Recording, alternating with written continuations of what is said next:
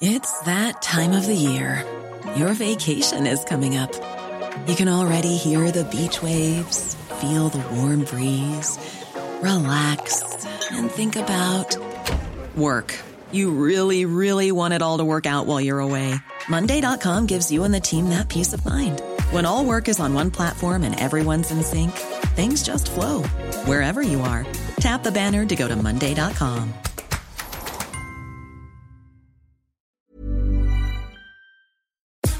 sommes en guerre. Moi, moi, je, personnellement, je m'étouffe. Accélère Accélère Ils sont aux ordres du pognon Faut laisser la star tranquille. Un tiers de l'humanité menacée par un manque de nourriture, une intelligence artificielle qui traque les députés qui ne travaillent pas à l'Assemblée nationale ou encore euh, l'impact du discours d'Emmanuel Macron de lundi. J'espère que vous allez bien et vous le savez, comme chaque jour, je vous suivre la chaîne au quotidien. On est parti pour un nouveau résumé de l'actualité en moins de 10 minutes. Alors on commence avec un premier sujet et je vous préviens, c'est pas le plus joyeux. La faim dans le monde s'est nettement aggravée avec la crise du coronavirus et elle a plongé un tiers de la population mondiale en insécurité alimentaire. En fait, un nouveau rapport de cinq agences différentes de l'Organisation des Nations Unies révèle que en 2020, plus de 2,3 milliards de personnes, soit environ un tiers de la population mondiale, étaient en insécurité alimentaire et pour vous donner donc euh, une idée, c'est 320 millions de personnes en plus qu'en 2019, avec euh, parmi les continents les plus touchés par cette insécurité alimentaire, l'Asie, l'Afrique ou encore l'Amérique latine. Et concrètement, qu'est-ce qu'on entend par insécurité alimentaire? C'est un terme qui peut paraître assez flou, c'est pas forcément une situation de famine, mais concrètement, l'insécurité alimentaire, ça désigne le fait de ne pas pouvoir accéder de façon régulière à une alimentation adéquate, et donc ça peut inclure par exemple le besoin de réduire ses portions ou encore de sauter des repas, faute donc d'accès suffisant à des moyens et à de la nourriture. Alors je le disais, cette augmentation spectaculaire en 2020, elle est due notamment à la pandémie, mais pas que. En fait, selon l'ONG Oxfam, qui a également dévoilé d'ailleurs un rapport il y a quelques jours sur le sujet, il y a eu en 2020, je cite, un cocktail explosif des 3 C. Les 3 C c'est quoi? C'est des conflits, le Covid-19 et la crise climatique trois éléments qui ont donc contribué à l'insécurité alimentaire, voire à la famine dans le monde. Et concrètement, je me vous demander quel impact peut avoir le coronavirus sur euh, la famine. Eh bien, le coronavirus peut entraîner un choc économique, des mesures strictes de fermeture des frontières ou autres, et donc tout ça peut avoir ralenti les échanges et donc ralenti l'accès soit à des revenus pour les habitants, soit tout simplement à de la nourriture, d'où donc euh, ces conséquences importantes en matière de famine. Conséquences donc de la population mondiale qui est aujourd'hui en situation d'insécurité alimentaire. Et si on va plus loin et qu'on parle de famine, Oxfam estime qu'entre 6 000 et 12 000 personnes pourraient mourir chaque jour de sous-alimentation avant la fin de l'année 2021. Et le nombre de personnes vivant dans des conditions de famine a été multiplié par 6 depuis le début de la pandémie, atteignant aujourd'hui plus de 500 000 personnes dans le monde. Alors vous l'aurez compris, le problème il est majeur. Les elles sont assez complexes puisque ça implique de s'attaquer à plusieurs grands sujets. Le sujet du dérèglement climatique, de la lutte contre eh ben, un certain nombre de guerres et de conflits. C'est donc un sujet qui est infiniment complexe, mais il y a quand même certaines ONG qui militent par exemple pour donner plus de moyens aux petits producteurs et ne pas tout miser sur l'industrie agroalimentaire qui pollue énormément et qui peut créer des problèmes d'accès à la nourriture pour des zones plus reculées dans le monde. C'est en tout cas un sujet important qui est essentiel à traiter euh, aujourd'hui, l'Organisation des Nations Unies a fixé pour objectif d'éradiquer la faim dans le monde d'ici à 2030. L'organisation estime elle-même qu'on en est euh, très loin et que c'est pas gagné, mais c'est un sujet qui est du coup euh, essentiel. Il faudra voir si jamais des mesures supplémentaires sont vraiment mises en place dans les mois qui viennent. Allez, on passe à un deuxième sujet qui est assez insolite et plus léger que le précédent. En Belgique, les parlementaires trop distraits par leur téléphone sont traqués et affiché sur les réseaux sociaux et tout ça, vous l'imaginez, fait plutôt débat ces derniers jours. Alors vous avez peut-être déjà vu des images de politiques euh, le nez plongé sur euh, leur smartphone à l'Assemblée nationale ou au Sénat. Il y avait euh, notamment cette image qui avait fait parler en France du député du Parti socialiste Thomas Thévenoud jouant au au Scrabble pendant une longue séance de débat en 2013. Et dans le même genre, je suis tombé sur ce politique belge, Monsieur Jambon, je crois que ça se prononce comme ça, euh, qui en 2019 avait été surpris en train de jouer à un jeu.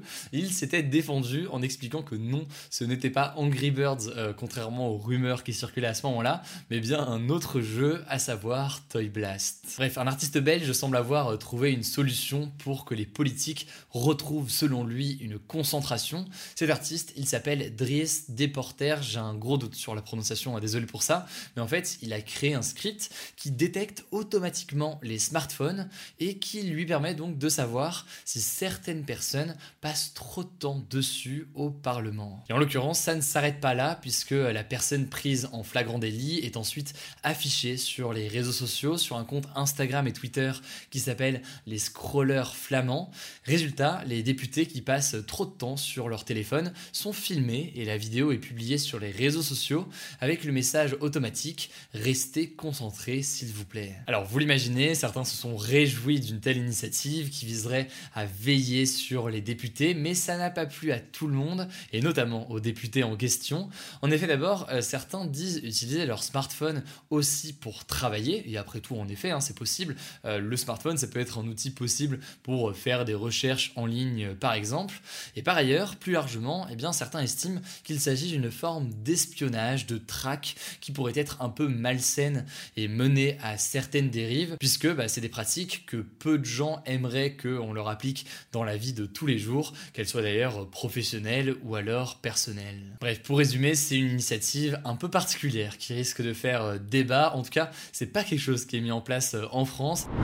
Allez, on passe donc aux actualités en bref et on commence avec le record de connexion sur le site de réservation Doctolib hier soir suite aux annonces du président de la République. Le président de la République a annoncé que le pass sanitaire, donc le fait d'être vacciné, d'avoir un test PCR négatif ou alors d'avoir une preuve qu'on a été contaminé euh, dans les six derniers mois, allait être obligatoire quasiment dans tous les lieux publics dès cet été. Résultat, aller faire un test PCR à chaque fois qu'on veut aller au bar, au restaurant ou alors au cinéma, ça n'a pas vraiment motivé euh, beaucoup de gens, mais du coup ça a motivé beaucoup de personnes à se faire vacciner visiblement, puisqu'au total c'est près de 1,7 million de créneaux de première injection qui ont été euh, réservés depuis hier sur la plateforme Doctolib, et c'est tout simplement un record absolu. Alors de votre côté, si vous comptiez vous faire vacciner mais que vous n'avez pas réussi à prendre de rendez-vous, sachez que Doctolib a précisé qu'il y aurait de nouveaux horaires proposés progressivement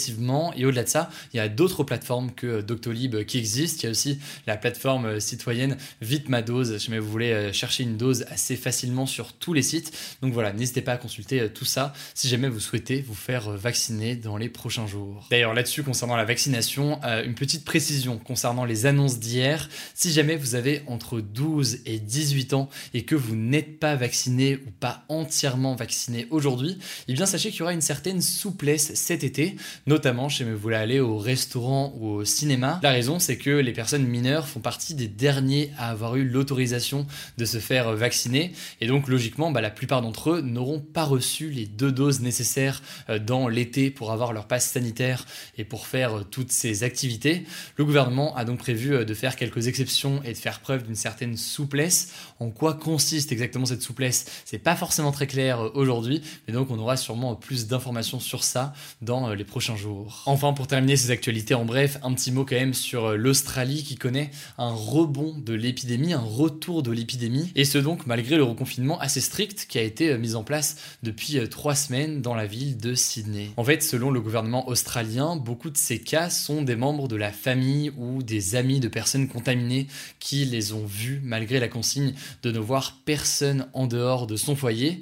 Et dans la région de Sydney, il y a eu à peu près 700 nouvelles infections en un mois. 700, ça peut paraître assez peu si on compare euh, aux chiffres qu'on peut avoir en France et le fait qu'on ait atteint euh, par moment des dizaines de milliers de cas en une journée euh, recensée.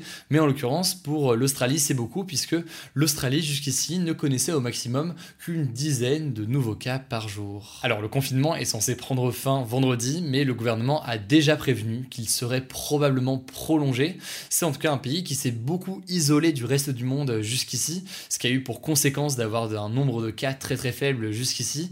Mais il faudra voir donc sur le long terme comment est-ce que le pays s'en sort.